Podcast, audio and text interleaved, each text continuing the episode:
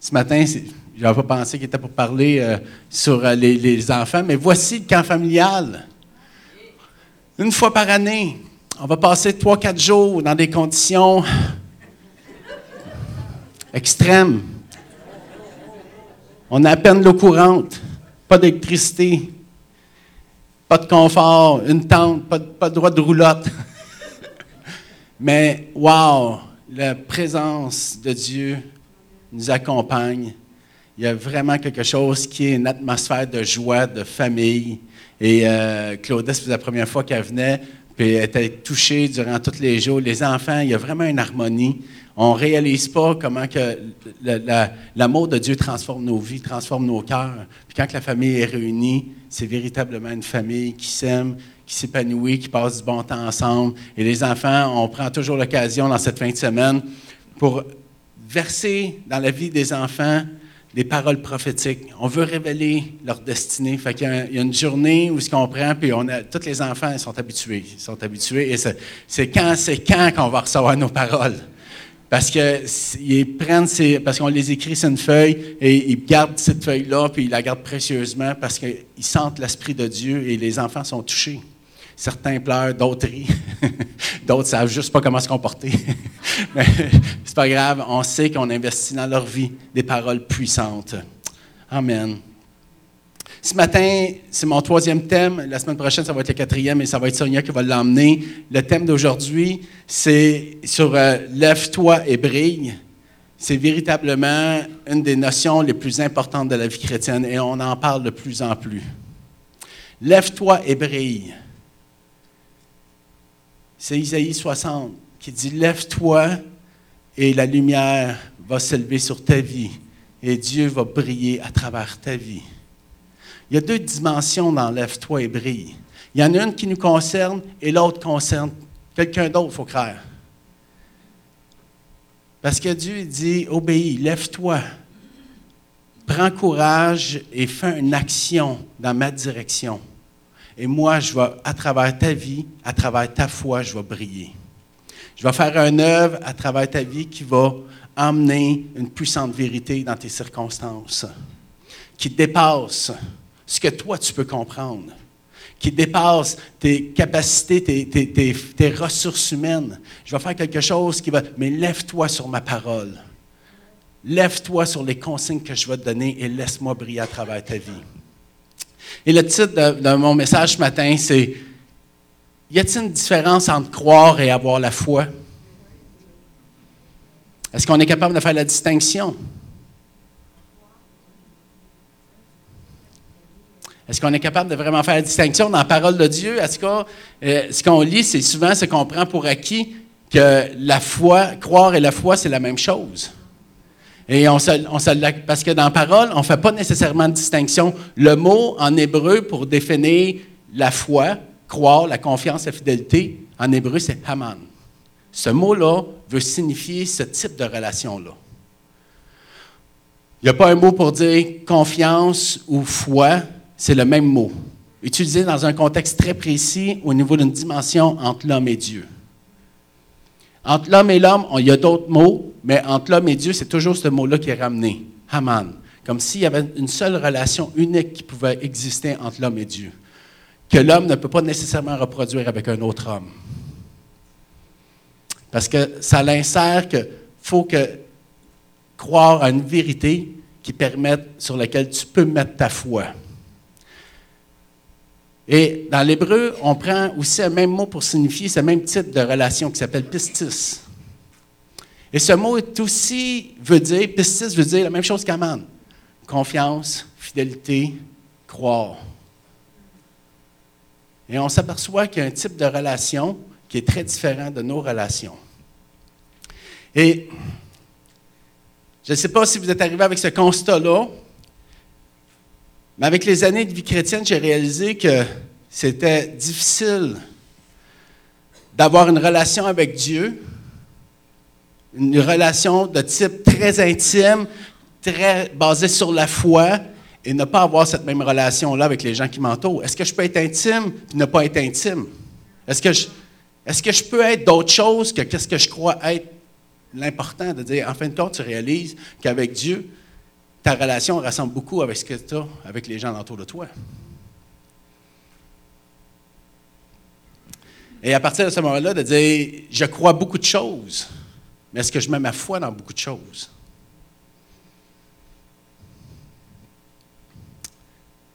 Dans Isaïe,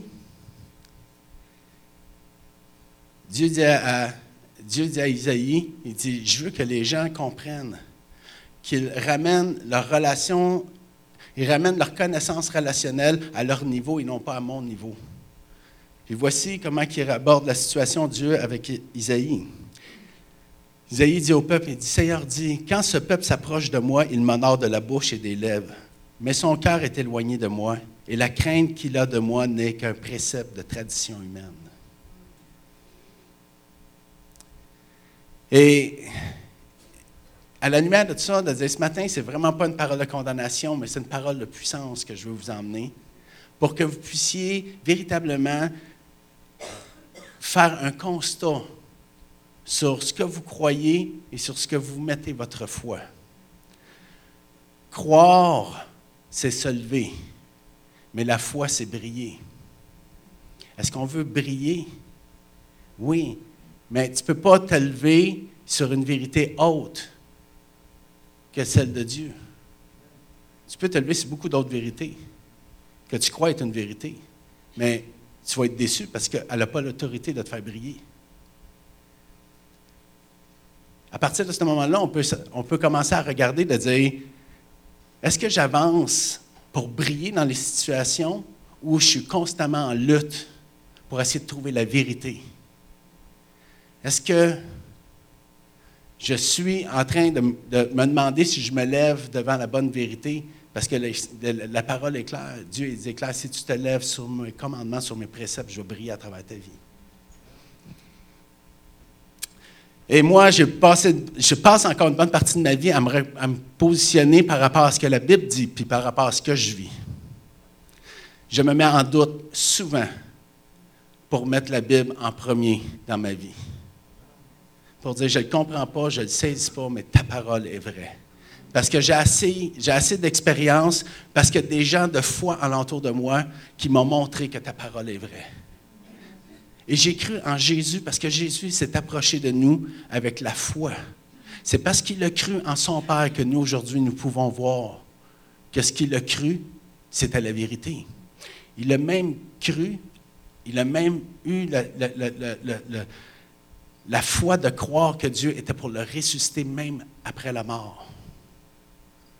Il n'a pas branché. Il n'a pas laissé le doute. Il a dit, cette chose-là n'a jamais, n'a jamais été vue dans toute l'histoire de l'humanité, mais je crois que mon Père va l'accomplir aujourd'hui.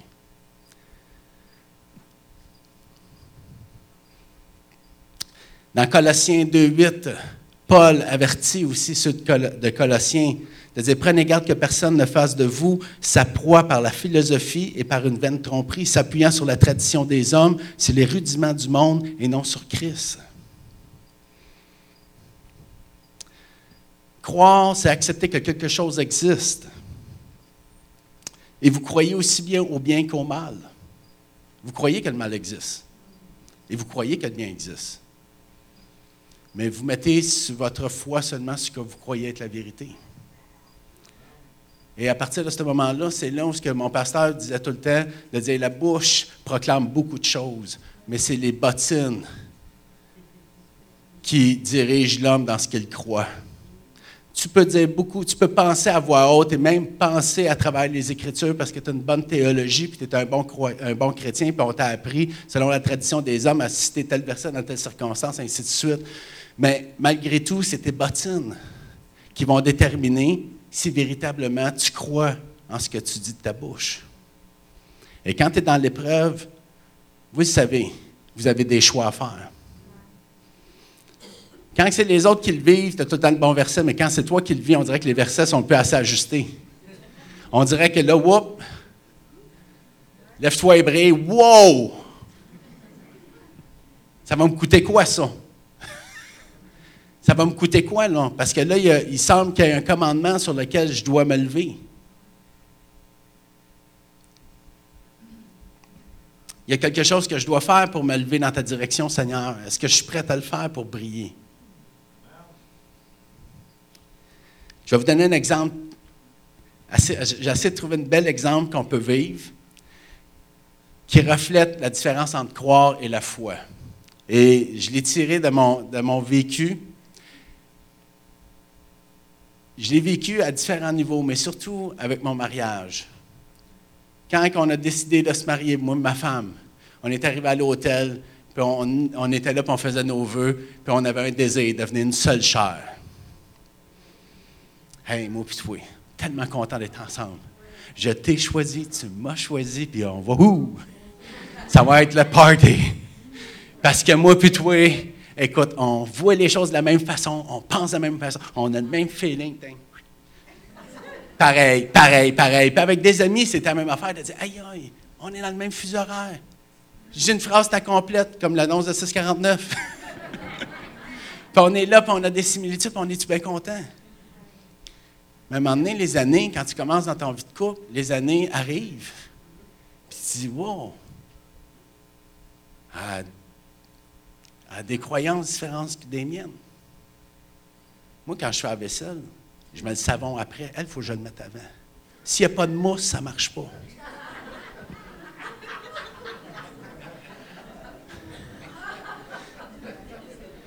Hey! C'est quoi la différence de faire le lit en se levant ou après ma douche? Non. Non, non, non, non. C'est la vérité pour elle. Non, non, non, non, non, non. La vaisselle, c'est comme ça. Ça goûte pas pareil. Je le, je le goûte, moi, qu'il n'y a pas de savon suffisamment mousseux dans la plate puis dans la fourchette. Puis tu t'astines. Puis là, ben, tu commences, là, c'est ci. Après ça, c'est sur l'éducation des enfants. Après ça, ça va la sexualité. Après ça, ça va. Puis là, à un moment donné, tu es là en train de négocier sur tes sur toutes sortes de choses. Puis là, tu réalises, tu dis, écoute, tu as bien des croyances différentes des miennes. Mais tu crois quand même qu'elle t'aime. Et elle, elle sait que tu l'aimes. Et vous croyez que vous, puis vous voulez, puis vous faites des accommodements parce que vous croyez à l'amour. Et c'est merveilleux. Et malgré tout, on s'aime, puis j'accepte de dire, OK, tu sais, là-dessus, là, toi, OK, euh, c'est correct, mais moi aussi, il y a certaines affaires. Puis là, tu viens, puis tu commences à négocier, puis tu commences à trouver des terrains d'entente. C'est merveilleux. Et tu crois à ton couple, et tu te dis, écoute, on va mourir ensemble. Peut-être pas dans la même tombe, mais par exemple. mais la question, ça, c'est croire. La question de la foi, c'est d'autre chose. La foi, c'est de dire, j'ai tellement confiance à tes croyances, j'ai tellement confiance sur la vérité que tu prends et que tu bâtis ta vie, que je peux te laisser pleine autorité sur ma vie pour décider comment je devrais m'engager. J'ai donné ce défi, ben, c'est pas donné ce défi-là, mais on avait, une, on avait une, formation sur les couples, puis je me suis dit, la confiance, la confiance, c'est de permettre à l'autre de prendre des décisions sur ta vie. De dire en tant que couple, si vous êtes une seule chair, esprit, âme et corps, vous devriez être en mesure de dire, chérie, pour les six prochains mois, j'ai tellement confiance en toi, tu prends toutes les décisions. Ce qui est bon pour toi va être bon pour moi. Puis quand j'ai dit ça au couple, tout le monde a commencé à avoir une goutte. On a commencé à dire, j'espère qu'il niaise, non, il ne fera pas ça. Je te dis, il n'y aura pas grand résultat à la fin du mois. de dire, hey, tu sais, on, réalise qu'on croit en l'amour, mais est-ce qu'on met la foi, est-ce que notre foi est véritablement basée sur des, croyances qui nous permettent de bâtir un amour qui va nous amener à la confiance? Et je réfléchissais à cette, à cette notion-là, c'était un des éléments qui a fait que quand notre couple est arrivé à un moment donné à un problème de difficulté, c'est qu'il y avait tellement de croyances divergentes que c'était plus facile de commencer à croire que quelqu'un d'autre pouvait être mieux. Parce qu'à un moment donné, tu ne vois plus où ce que tu peux investir. Parce que tout est source de discorde. Puis que la communication devient de plus en plus difficile parce que le problème, la vérité, ce n'est pas la vérité selon le cœur de Dieu, c'est la vérité, c'est savoir qui a raison. Et à partir de ce moment-là, quand la vérité n'est pas orientée vers les bonnes places pour avoir des bonnes croyances, mais le résultat ne brille pas. Et quand on a commencé à, reconsidérer, à dire qu'est-ce que la vérité, on a commencé à réaliser qu'on avait pris des principes de ce monde pour l'introduire dans nos croyances. Et c'était difficile de mettre la confiance mutuelle. Et c'était la même chose. On réalisait que vu qu'on n'avait pas ces croyances-là en nous, on ne les avait pas plus avec Dieu. Qu'est-ce que la vérité? Qu'est-ce que la vérité? Tout le monde propose toutes sortes de vérités. En ce moment, dans la, dans la culture dans laquelle on vit, la vérité de ce monde, la vérité de notre culture est complètement à l'opposé de la vérité biblique. De plus en plus, et ouvertement dit. Ouvertement dit. Parce que lorsqu'on parle souvent des gens, des chrétiens, on parle des chrétiens conservateurs qui veulent nous ramener dans l'ancien temps. Qu'on veut absolument pas retourner dans cette pensée. Aujourd'hui, on croit que la vérité amène Et on est confronté à être capable de séparer de ce qui est bien de ce qui est mal. Et si on sort du Québec on s'en va ailleurs, il y a d'autres vérités. On va en Inde, il y a le bouddhisme. On va en Chine, en Chine le communisme. Il y a d'autres mentalités qui viennent nous heurter. Et la question, c'est de dire comment je fais pour faire le tri? Est-ce que je peux accepter qu'il y a plusieurs vérités? Est-ce que je peux accepter qu'il y a d'autres vérités que celles des évangiles? J'ai eu cette conversation-là à bien des niveaux et c'est comme une réflexion qui n'a pas jamais été vraiment bien assise. De dire, je peux croire qu'il y a d'autres vérités qui sont viables? Ah, eux autres, c'est leur affaire. En voulant dire, tu c'est correct, moi, c'est, ça va. Puis il y a quand même du bon dans tout. Et nous, Dieu, quand tu crois en Dieu, ben, il n'y a pas de space, pas de space, ça va. Vous vous souvenez que Paul, à un moment donné, par rapport à ce genre de discussion, il disait Écoute, les démons croient en Dieu. La différence entre eux et toi, c'est qu'eux, ils tremblent. Toi, tu ne trembles pas. Tu n'as pas la crainte. Tu n'as pas la crainte de savoir que si tu manques la vérité, tu vas manquer aussi une partie des choses qui sont attribuées à ta vie, que Christ a données à ta vie. Est-ce qu'on peut croire une autre vérité lorsque la parole nous dit que Dieu est le créateur de toutes choses? Est-ce qu'on peut croire qu'il y a une autre vérité qui prend place à ça? Est-ce qu'on peut croire qu'il y a une autre vérité qui peut prendre place entre le fait que Christ, sur la croix, est devenu Seigneur et Sauveur pour le salut éternel? Est-ce qu'on peut croire qu'un autre pensée peut venir s'instaurer dans cette déclaration?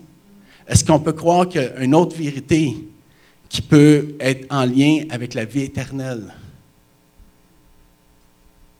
le, le, comment tu appelles ça, la renaissance, là, pas le karma, mais la réincarnation.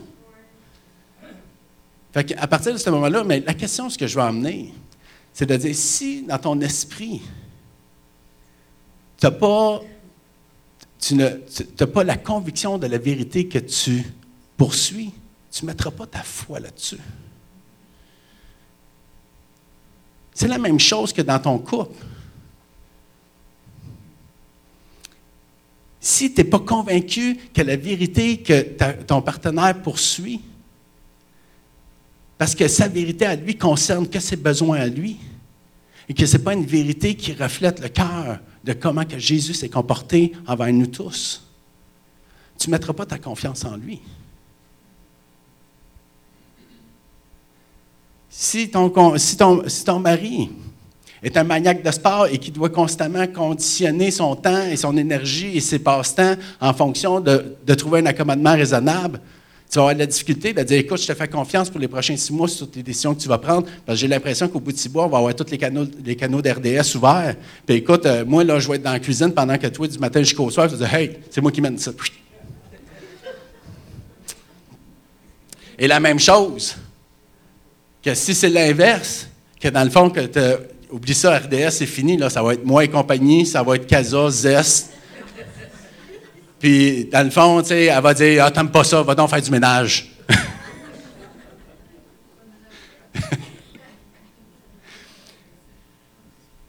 Et il y a vraiment cette notion-là, mais lorsqu'on rentre, on réalise que si je dois devenir une seule chair avec ma femme, ou si je veux devenir une seule esprit, même corps, même âme dans l'Église, je dois m'assurer que les vérités qui nous animent soient les mêmes. Et pour ça, premièrement, je dois commencer avec mes propres croyances. Est-ce que les vérités que je poursuis ont mis en moi une solide conviction? Est-ce que mes vérités ont produit dans ma vie des convictions? Vous savez, c'est quoi une conviction? C'est quelque chose qui a été observé, éprouvé et expérimenté. On ne peut pas te l'enlever, c'est un témoignage. C'est en dedans, ça fait partie de ta vie, c'est inscrit dans ton ADN. Il n'y a pas personne qui peut t'arracher ça, ça fait partie de ton expérience. Les philosophies, les doctrines peuvent parler de vérité, mais vous devez vous-même expérimenter ces vérités pour être capable de savoir que cette vérité-là a produit en vous la conviction. Paul, il va même plus loin, il dit, tout ce qui n'est pas le fruit d'une conviction est un péché. Qu'est-ce que la vérité? On revient quand même avec cette question qui est fondamentale. Le monde propose que la vérité, c'est une information. Une information qui détermine ce qui est vrai du faux. La vérité te permet de distinguer ce qui est une vérité et un mensonge, dans le sens où ce que tu peux t'engager avec certaines vérités pour avoir raison ou tort. Et la vérité de l'homme aujourd'hui est définie d'après sa perception de l'environnement. Fait qu'il définit une vérité qui semble être juste à ses propres yeux. Et on peut avoir beaucoup de discussions par rapport à ça. Qu'est-ce que l'amour? Ah, ben, il s'aime. Au nom de l'amour, on peut faire n'importe quoi. Hey, je suis juste, juste comme tout le monde. Il n'y a pas personne qui paye ses impôts. Travailler en dessous de la table, ben oui, donc, ça ne fait pas de moi, c'est une pratique, ça. Il faut être imbécile au pluriel pour penser que c'est la culture. Et on peut aller loin aussi dans beaucoup de, beaucoup de, paramètres où que ça semble juste à tes yeux parce qu'il semble avoir un dénominateur commun dans lequel la société, la culture te dit c'est juste, c'est pas correct, mais c'est juste. C'est équitable. Le gouvernement, il te vole, il détourne des fonds, fait que toi, prends ta part. Mais quand que Dieu dit Je veux que tu brilles dans tes finances, ça va être difficile de voir la perspective, de voir l'onction de Dieu sur tes finances lorsque tu ne te lèves pas pour les bonnes vérités. Et tu vas te battre longtemps pour essayer de faire porter du fruit dans quelque chose dans lequel tu n'as pas, pas, la bonne, pas la bonne croyance pour prendre les bonnes décisions et poser les bonnes actions.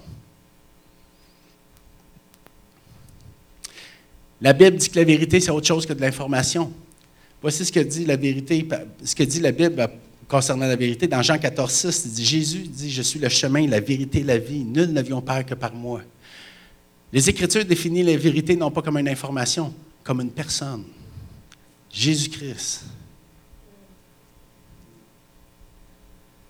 Il n'est pas une réponse à ta question, il est la solution à ton problème.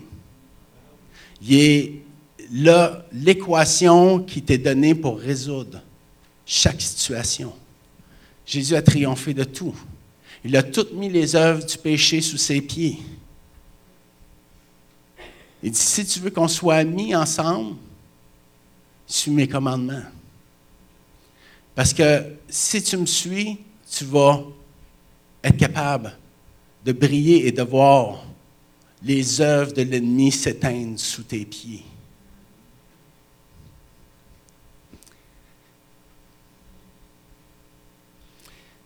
Dans Jean 8, Jésus dit, vous connaîtrez la vérité et la vérité vous affranchira. J'aime tellement ces mots. Mais comme n'importe qui, quand tu grandis dans la vie chrétienne, la tradition, la religiosité chrétienne, les préceptes qu'on nous enseigne peuvent être entendus de bien des façons. Qu'est-ce que c'est une dévotion pour Dieu? Qu'est-ce que c'est une dévotion pour Dieu? Qu'est-ce que c'est? Il y, a beaucoup de choses et parfois, une des premières choses qu'on doit faire, c'est qu'on doit même chercher nos propres vérités et les éprouver sur la parole de Dieu. Parce qu'on a accepté des traditions comme vérité. Et ces vérités-là ne sont pas vivantes, c'est une tradition. Et on essaie d'atteindre le cœur de Dieu à travers des traditions qui ne sont pas une vérité, mais qui ne vous amènent jamais à briller. Fait vous commencez, avant même de commencer à combattre, vous dites, ben voici, moi ça je l'ai essayé, ça ne marche pas. Ou moi je ne suis pas capable, moi ci, moi ça. Jésus vient, il dit, moi je vais te dire qu'est-ce que faire dans les circonstances dans lesquelles tu te trouves? Laisse ta théologie, je suis la théologie. Je suis la parole faite chair. Arrête de regarder dans tes lignes. Écoute, je suis les lettres faites chair. Laisse-moi te parler. Laisse-moi m'adresser à ta situation. Encore une fois, quelle est ma croyance par rapport à ma relation avec Jésus? Est-ce que je crois qu'il peut être mon ami à même titre que les amis que j'ai connus? Est-ce que je peux être aussi intime avec Jésus que je suis intime avec ma femme dans le sens où c'est la relation? Est-ce que je crois qu'on peut se parler comme un ami se parle? Si tu crois que non, tu crois une fausseté. Et à partir de ce moment-là, ça va être difficile pour toi d'entendre la voix de Dieu. Parce que tu ne crois pas qu'il peut te parler. Et à partir de ce moment-là, de dire, moi je crois qu'il y a quelqu'un alentour de toi qui s'assure de mettre beaucoup de conversations en même temps dans ton esprit. Et tu es là, tu dis, mais pourquoi je suis tout le temps en confusion? Jésus dit, suis-moi. Les brebis connaissent ma voix. Ils me suivent. Est-ce que j'ai de la foi pour mon avenir? Est-ce que mes croyances me permettent de mettre de la foi dans mon avenir par rapport à ce que Dieu me demande, par rapport à l'avenir que Dieu a pour moi? Ou mes pensées sont constamment en train de s'inquiéter sur les choses à venir? Comment je vois mon avenir? Comment ma foi me fait voir mon avenir? Est-ce que je suis excité, rempli d'espérance? Est-ce que je, regarde de dire, cette année, je rentre dans mon cinquantième, je suis dans le jubilé. La parole dit, excite-toi. Parce qu'il y a des bonnes choses qui arrivent dans le jubilé. Et je m'excite et je suis content. Parce que je sais que le meilleur s'en vient. Parce que c'est déjà bon jusqu'à date. Je suis encore excité de ce qui s'en vient. Parce que j'ai vu que lorsqu'on fait confiance à Dieu dans ton avenir, Dieu ouvre des portes que l'homme ne peut pas ouvrir. Dieu amène des choses que l'homme ne peut pas orchestrer. Et ça, c'est ce qui fait la différence du fait de te lever pour te venir à l'Église ou de venir pour célébrer le Dieu qui rouvre les portes. le maître des portes, comme dans Matrice. On veut être capable de sortir d'une vie qui semble ne pas travailler pour nous, pour rentrer pour un royaume qui, lui, veut que nous soyons héritiers de ce qu'il est. Et ce n'est pas, toute la même chose. Est-ce que j'ai de la foi concernant ma santé? C'est par ces meurtrisseurs que nous sommes guéris.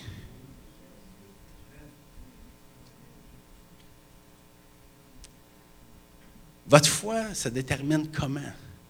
Comment que votre foi, l'espérance des choses qui sont invisibles, mais que vous les prenez comme s'ils étaient réelles, comme si vous les possédiez déjà? Qu'est-ce qui sort de votre bouche? C'est votre croyance, c'est votre pensée.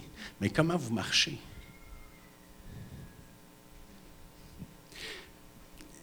Les gens qui marchent par la foi ont de la dingo des fois, je vous le dis tout de suite. Parce que quand tu es en train de livrer une guerre avec toi-même, une guerre avec les circonstances qui sont personnelles, puis que les autres sont là, puis ils font juste à regarder parce qu'ils ne sont pas dans le contexte, tu poses, les, gens de foi posent des gestes prophétiques parce qu'ils sont en train de répondre à quelque chose qui ne semble pas être présent, mais qui croit être déjà présent. J'ai vu des gens avec des conditions de, des conditions de santé dans lesquelles il y avait de la misère à rester debout, à marcher, puis ils se sont dit, aujourd'hui c'est ma victoire, je me mets à danser. Et parce qu'ils ont dansé, leur situation a changé. J'ai entendu des histoires. Euh, pendant, en 2010, j'étais à Las Vegas, puis le pasteur qui était là, puis il nous enseignait à marcher dans le prophétique, à marcher par la foi. Dieu va vous révéler des choses, marcher par la foi. Puis il nous contait que sa femme était à l'hôpital, elle avait pogné un virus, les médecins ne savaient absolument pas ce qu'elle avait, mais sa situation se détériorait. Puis lui, il avait été appelé à l'extérieur pour gérer une situation aussi pire. C'était, il y avait un conflit qui était amené dans l'Église, quand même une bonne Église, une coupe de mille. Puis écoute, tout, était en train d'éclater partout. Lui, il était appelé pour prêter main forte. Puis tout le monde s'attendait à lui. Lui, il est là avec euh, l'équipe de, pastorat de cette équipe-là, en même temps qu'il attend des nouvelles de sa femme, puis il ne sait plus comment, il sait plus se pitcher. Puis il dit, OK, Seigneur, dis-moi qu'est-ce que faire. Le Seigneur dit, premièrement, il dit, moi, je veux que tu restes là parce que j'ai quelque chose à faire, mais voici ce que tu vas faire pour ta femme. Il dit, est-ce que tu crois que je vais la guérir? Il dit, comme le centenier. Seigneur, je crois que si tu donnes des ordres, tu vas la guérir. Il dit, OK, voici ce que je veux que tu fasses. Je veux que tu célèbres la victoire de sa guérison. Il est en char. Il a arrêté son auto. Mis à danser autour de son char. Je ne sais, pas dans quel rang il était. J'espère pour lui qu'il était dans un rang, pas sur le bord de la, 20 ou de la 30. il s'est mis à danser autour de son char, puis il dit par la foi. A dit Je me réjouis parce que ma femme est guérie. Dans les heures qui ont suivi, sa situation a complètement changé. Et au soir, le médecin lui donnait commençait à dire Tu vas avoir ton congé demain si tout va bien. Il dit On ne sait pas si c'est arrivé, c'est reparti. Lui, il est là, dans sa situation, puis il y a un décalage horaire, fait qu'il ne peut pas nécessairement parler à sa femme comme il veut. Mais dans l'histoire, c'est que le matin, sa femme reçoit son congé, puis elle essaie de la rejoindre, puis elle n'est pas capable de la rejoindre. Puis c'est son frère qui vient la chercher, puis ils s'en vont. Là, elle dit Écoute, j'ai faim. Elle dit Ça me semble, ça fait, fait quelques jours là, que j'ai rien mangé. Elle dit Arrête donc, Burger King. Pendant qu'elle arrête au Burger King pour prendre sa commande, le Saint-Esprit, dit, il dit, c'est par la foi de ton mari que tu as été guéri. Danse. Elle est sortie du char, elle s'est mise à danser en du char. Il dit, cette histoire-là peut sembler bizarroïde pour tout le monde qui peut l'entendre. Mais il dit, cette histoire-là, pour moi et ma femme, nous a, nous a rappelé que si nous ne vivons pas par la foi, nous brillerons pas par la foi. Il dit, c'est ridicule dans le autour de son char. Mais il dit, je peux vous dire de quoi? Il dit, n'importe quand. Si le ridicule peut me faire briller dans cette situation-là, Seigneur, sois sûr que je vais opérer. Je vais faire ce que tu me demandes. Est-ce que j'ai la foi dans mes finances? Quand Jésus dit Rendez à César ce qui est à César, à Dieu ce qui est à Dieu. Est-ce que je, regarde le système économique pour bâtir mon avenir? Ou je regarde, on ne dit pas d'être inconscient, on ne dit pas d'être mal. On ne dit pas des, des, des, bons intendants. Ce que se dit, c'est que est-ce que vous êtes dirigé par l'Esprit concernant vos finances? Est-ce que vous laissez Dieu agir à travers vos finances? Vous pouvez pas vous allez avoir de la difficulté à témoigner de ce que Dieu peut faire à travers des finances si vous ne le mettez pas à l'épreuve dans l'obéissance. Et quand on parle des finances, on parle de votre prospérité. On ne parle pas seulement du pécunier, on parle de prospérité. On parle de choses que vous ne pouvez pas ouvrir, des, situations dans lesquelles vous ne pouvez pas avoir le pouvoir de, changer la donne, mais que lui ouvre. Il fait les choses pour que vous ayez du succès et que vous prospériez.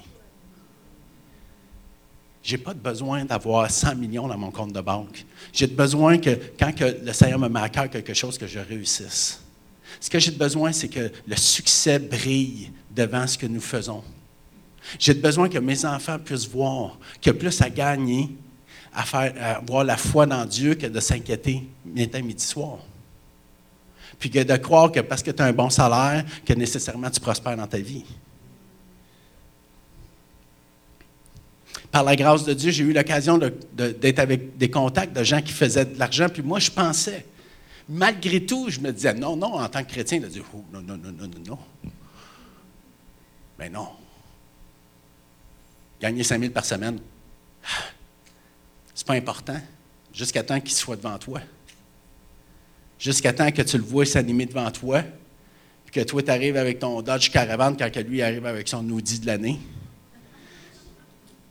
Que, toi, tu été en camping pendant que lui a visité des plages réservées à des gens qui sont capables de payer 1500 pièces la nuit.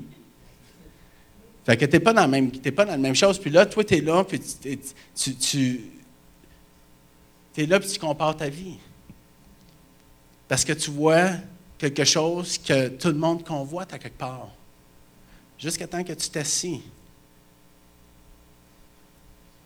dans le lobby de l'hôtel, puis que tu commences à discuter avec lui. Tu m'as jamais parlé de ta femme et tes enfants. Oh. En ce moment, c'est ma troisième femme. Les deux premières me saigner. Mes enfants me saigner parce que je représente pour eux seulement de l'argent. Parce que j'ai travaillé 90 heures semaine. Parce que j'ai préféré l'argent à leur qualité de vie. Aujourd'hui, ils ont enseigné, ils ont compris du bon maître. Ils veulent tout ce que j'ai. Et si tu l'as fait pour moi, c'est à moi. Et pour me dire, Seigneur, y a-tu moyen de prospérer, mais pour être juste? Puis le Seigneur dit, laisse-moi te bénir. Fais ce que je te demande de faire et laisse-moi te bénir. Fais ce qui est juste, puis laisse-moi déverser dans ta vie les opportunités. Et je vois Dieu faire les choses d'une façon incroyable. Des choses que, écoute, tu, rêves à peine. Tu, as de la misère à rêver tellement que ce n'est pas proche de toi. Moi, je me souviens quand j'étais jeune, je me disais, aïe aïe, Hawaï, c'est comme inaccessible. Tu voyais Elvis Presley, man, sortir de l'avion avec les Puis là, tu dis, oh, tu dis, Hawaï, c'est quelque chose. Puis tout le monde qui allait à Hawaï disait, Hawaï, c'est wow. c'est la merveille des merveilles, c'est super, les fags, écoute, tout, là, les Beach Boys. écoute, ça, mais toi, tu dis, j'irai jamais à Hawaï. Écoute, ça coûte une fortune d'aller là. Pour savoir que mes enfants vont à Hawaï plus souvent que moi, je vais à l'épicerie. La bénédiction, c'est juste un clin d'œil que Dieu me fait en disant, moi, j'ai des opportunités que toi, tu n'as pas. Je fais en sorte que tu puisses, dans le fond, offrir à tes enfants la capacité de rêver de ce que moi, je peux faire dans leur vie. Mes enfants sont, en ce moment, mes deux plus vieilles sont à Hawaï. Parce que Dieu a ouvert des portes pour eux. Puis une de mes filles était avait beaucoup, était en train de sonder à savoir si c'était pour marcher par la foi ou marcher selon ses propres, les pensées du monde. Mais on lui a dit, on t'a inculqué la sagesse, on t'a inculqué les yeux pour voir, on t'a inculqué une intelligence pour sonder. Va voir si le monde a quelque chose de plus à t'offrir que la bénédiction sur ta vie, que d'avoir la faveur de Dieu sur ta vie. Puis il m'a dit, de quoi Dieu travaille fort? On n'a pas enseigné à nos enfants une religiosité. On leur a enseigné à marcher par la foi. Comme moi, j'ai été enseigné à marcher par la foi. Et j'aimerais terminer juste avec cette histoire. C'est important pour que les gens puissent croire qu'on suit un Dieu vivant, que notre foi nous fasse briller aux yeux premièrement de nos familles, des gens autour de nous. Ma sœur, ma sœur Linda, avait suivi son cours en infirmerie. Elle voulait devenir infirmière. Et tranquillement, s'était fait un copain qui, lui, ne croyait pas nécessairement en Dieu. Ben oui, mais comme un, bon Québécois, là. Bon Dieu. Mais de là à vraiment euh, connaître la vérité, puis connaître sa vie, puis tout, c'était vraiment pas sans dimension. Les autres, ils voulaient avoir une petite vie. Puis ma soeur, tranquillement, elle avait accepté le Seigneur, mais c'était refroidi, puis c'était comme mis Dieu de côté, puis elle s'est dit, ah, OK, je vais vivre ma vie pour moi-même, puis, tu Dieu, il est là, mais quand même. Tu je veux quand même faire mes petites affaires. Je veux pas être obligé d'aller à l'église. À l'église, les gens sont bizarres. Elle avait toutes sortes de théologies, de comment il faut la servir Dieu. Mais je ne fais pas mon culte, je ne suis pas ci, je ne suis pas ça. Fait qu'il y avait beaucoup de condamnation aussi dans son esprit. Ce qui fait que l'ennemi en a vraiment profité pour la mettre de côté. Puis ma mère était là, puis elle priait, puis elle disait Seigneur, tu dis que si, moi puis ma maison vont servir l'Éternel. Tu dit là, ça ne marche pas, il y a quelque chose qui ne marche pas, fait que Seigneur, révèle-moi. Puis euh, durant cette période-là, lorsque ma mère intercédait pour euh, ma soeur, euh, elle tombait tout le temps sur ces versets-là avec Joseph, qui avait eu deux fils, Menassé et Ephraim. Elle ne comprenait pas pourquoi elle revenait de façon systématique ces versets-là à différents endroits, dans des lectures, d'autres livres, mais, ça revenait toujours. Un jour, ma soeur qui est là, qui est à l'hôpital, qui est en train de finir son corps de nuit, on est à peu près à la fin des années 80, il arrive un incident. Euh, se souille avec une seringue d'un sidatique. Et je ne sais pas si vous vous souvenez, dans les années 80, le sida, écoute, tu, euh, un sidatique te regardait puis tu avais une chance de contamination.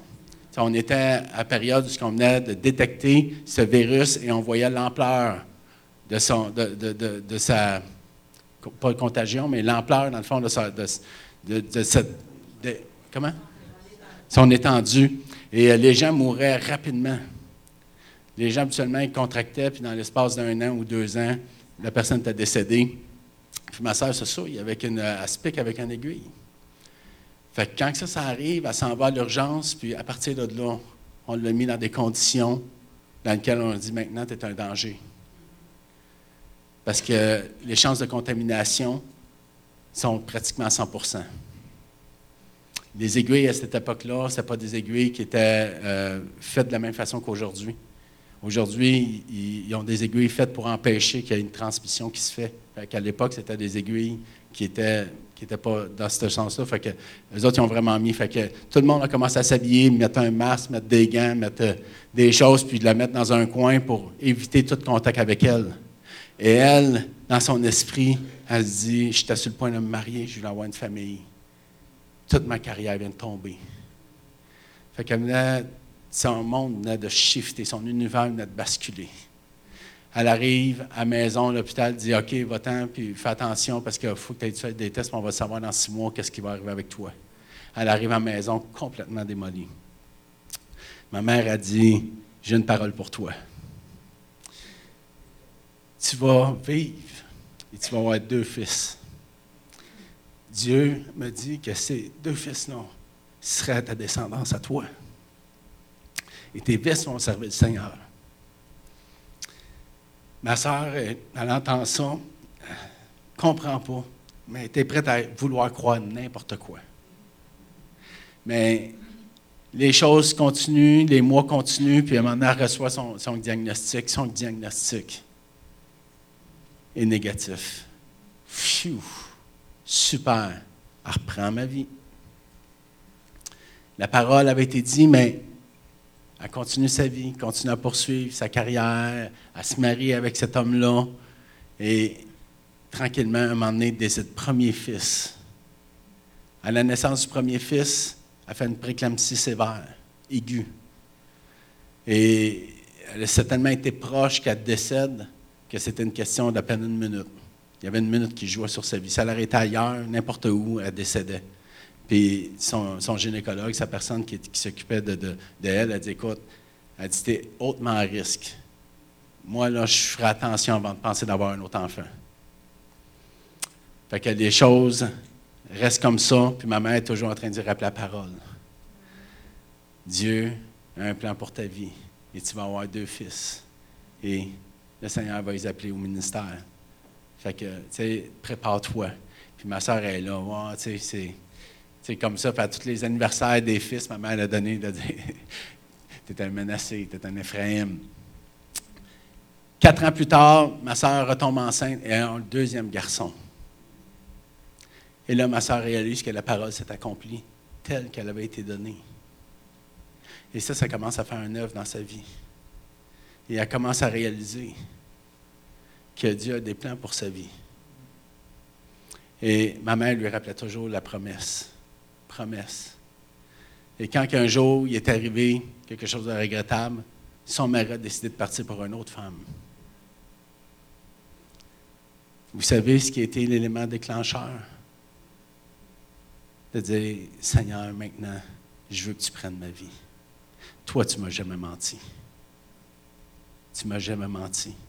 J'ai vécu plein de situations difficiles où que les gens, quand ça ne fait plus leur affaire, me rejettent. Toi, tu m'as jamais rejeté. Et cette parole de foi, ma soeur a donné sa vie à Dieu en disant C'est mieux que je suive tes préceptes pour ma vie. Et des fois, on est là et on essaye d'amener une parole. Mais votre foi est le plus grand témoignage de qu'est-ce que, sur quelle vérité vous vous appuyez. Et ma mère a, usé cette foi-là pour ma propre vie. Aujourd'hui, on est tous chrétiens très impliqués à l'Église. On marche tous par la foi. On est tous des personnes parce qu'on se souvient de comment ma mère marchait. Et ma mère venait régulièrement dans ma chambre. Elle me disait, tu sais, Johan, tu es appelé pour une voix pour ta génération. Je m'étais couché à 4 heures du matin, puis je me levais et. Tu sais, bien à côté, puis ma mère me disait, tu es une voix pour ta génération. Je me levais, malgré que il y avait quelque chose, ça répondait à quelque chose à l'intérieur de moi. Croire, c'est une chose. On peut croire bien des choses. Puis une personne va croire quelque chose, puis toi, tu vas croire quelque chose. C'est pas là qu'est la puissance. C'est la foi dans ce que vous mettez, dans vos croyances qui détermine si Dieu existe ou pas. On est rendu à une étape où ce que les gens vont observer nos vies, non pas pour ce qu'on croit, parce que tout le monde croit n'importe quoi. Mais ils vont regarder comment que notre foi s'appuie sur ce qu'on croit pour laisser Dieu briller à travers nos vies. Et c'est là que ça va tout faire la différence. Il y a des gens qui vont dire, écoute, je veux apprendre à marcher comme tu marches. Je veux moi aussi marcher par la foi. Je veux aussi que Dieu vienne briller dans ma vie. Je veux voir Dieu agir dans ma vie. Et les gens sont là et nous observent. Parce qu'on dit que nous, on croit une seule vérité. On croit que Jésus est vivant. Mais notre foi doit agir dans nos vies parce que Dieu nous appelle tous à se lever et à briller dans nos circonstances. Peut-être qu'en ce moment, vous êtes en train de vivre des circonstances qui, sont, qui dépassent votre entendement, qui dépassent même votre capacité à les, à les, regarder en face tellement que ça vous, ça vous éprouve. Peut-être c'est la vie de vos enfants. Peut-être c'est une situation personnelle dans vos vies. Peut-être c'est au travail. Peu importe. il y a quelque chose que Dieu dit. Jésus dit, j'ai triomphé sur tout. Laisse ta théologie de côté. Laisse-moi te dire Laisse-moi t'enseigner dans cette situation-là, qu'est-ce que je m'attends de toi pour que tu puisses te lever. C'est peut-être le pardon. Croyez-moi, ça va vous demander du courage. Mais ça prend autant de courage pour gagner que ça n'en prend pour perdre. Mais je préfère gagner. Je préfère gagner. Je préfère mettre mes choses pour m'assurer que mon futur est assuré dans les mains de Dieu. Peut-être que le Seigneur va vous demander de faire des pardons. Peut-être que le Seigneur va vous demander de poser des gestes. Peut-être qu'il va vous demander seulement de d'arrêter de critiquer, d'arrêter de tout mettre de projeter le négatif, puis de dire Hey, fais juste être silencieux, observe ce que je vais faire. La qualité de nos croyances se détermine par nos pensées, et nos pensées dictent nos actions. Remontez pourquoi je pose tel geste? Qu'est-ce que je crois?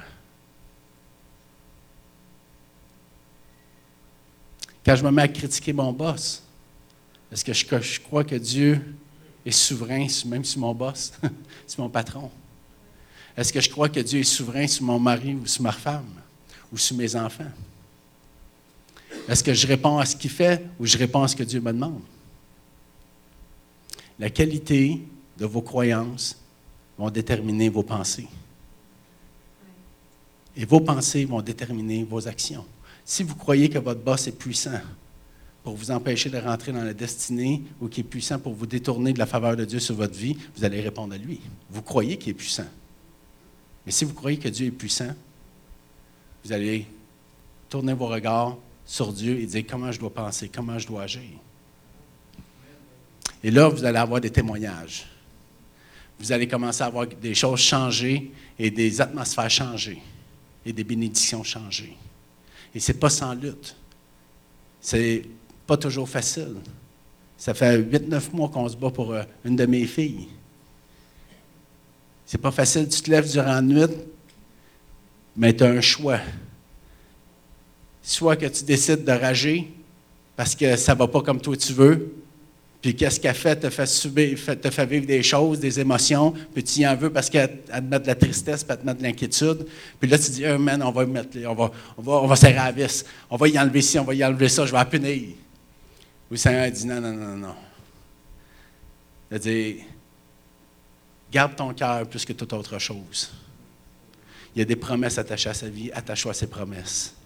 Attache-toi à ce qui se passe dans sa vie en ce moment, attache-toi à ce qui va se passer dans sa vie ici tu déclares sur sa vie. Tu as une autorité, prends l'autorité de ta bouche pour autoriser des choses sur sa vie.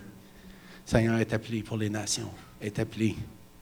Puis quand tu commences à déclarer les promesses de Dieu, Dieu vient à elle puis lui rappelle d'une façon miraculeuse son appel. Dans les, quatre, dans les trois dernières semaines, ma fille s'est fait rappeler par des gens totalement différents son appel. Puis elle me parlait au téléphone, elle me dit, elle dit, je sais que Dieu m'appelle. C'est comme que je sois ici à Saint-Jean, que je sois à Hawaï, Dieu me parle. Mais elle dit, j'ai un prêt à payer, puis j'ai une lutte, parce que je sais qu'il faut que je me lève pour le laisser briller dans ma vie. Mais c'est là que l'intercession continue, puis on continue à se battre. Puis elle a des décisions à prendre, c'est des, décisions qui, sont attachées à elle, mais nous, on dit, on t'a élevé pour ces jours-là. Élever, vivre par la foi, va faire en sorte que vous allez élever des disciples à marcher par la foi.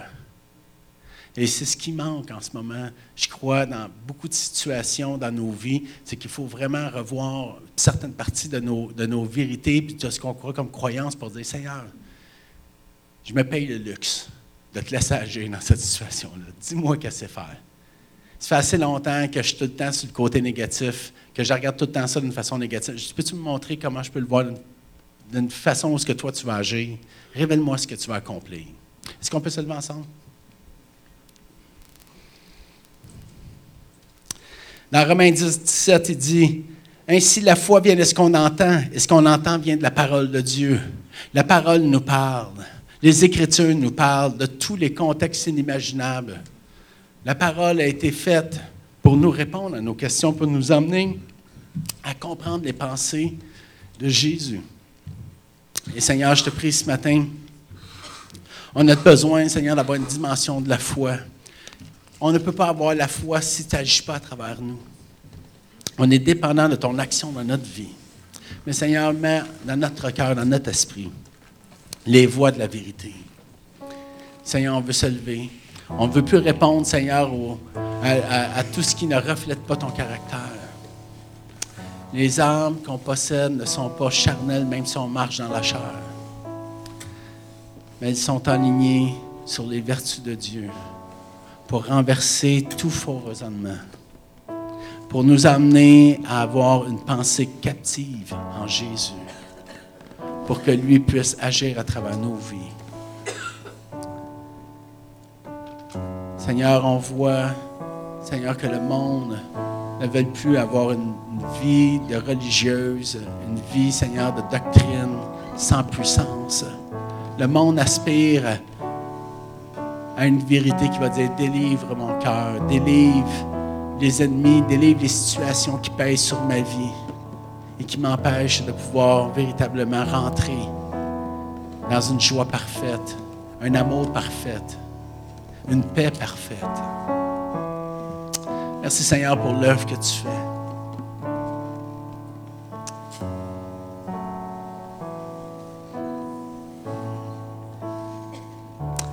Est-ce qu'on peut faire juste un geste prophétique en mettant votre main sur votre cœur?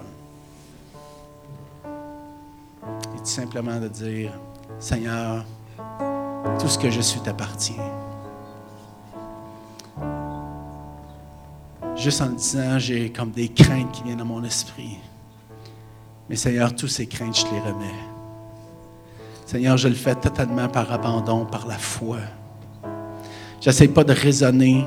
Seigneur, je vais juste te dire que ma vie t'appartient. Fais-moi connaître tes désirs, fais-moi connaître tes pensées. Je sais que toi, tu n'es pas un homme pour essayer de me voler ma destinée, mais tu as versé ta vie pour que je puisse la trouver. Je sais que qu'est-ce que tu vas demander dans ma vie, ça ne sera pas pour me manipuler ou ça ne sera pas pour me tromper, mais ça va être pour que je puisse véritablement être libre. Seigneur, je te permets de venir briser mes faux raisonnements. Je te permets de venir briser mes fausses perceptions. Sonde mon cœur, sonde mon esprit. J'ai besoin de vérité dans ma vie. J'ai besoin de justice dans mes situations. J'ai besoin d'avoir le sentiment que tu portes ma vie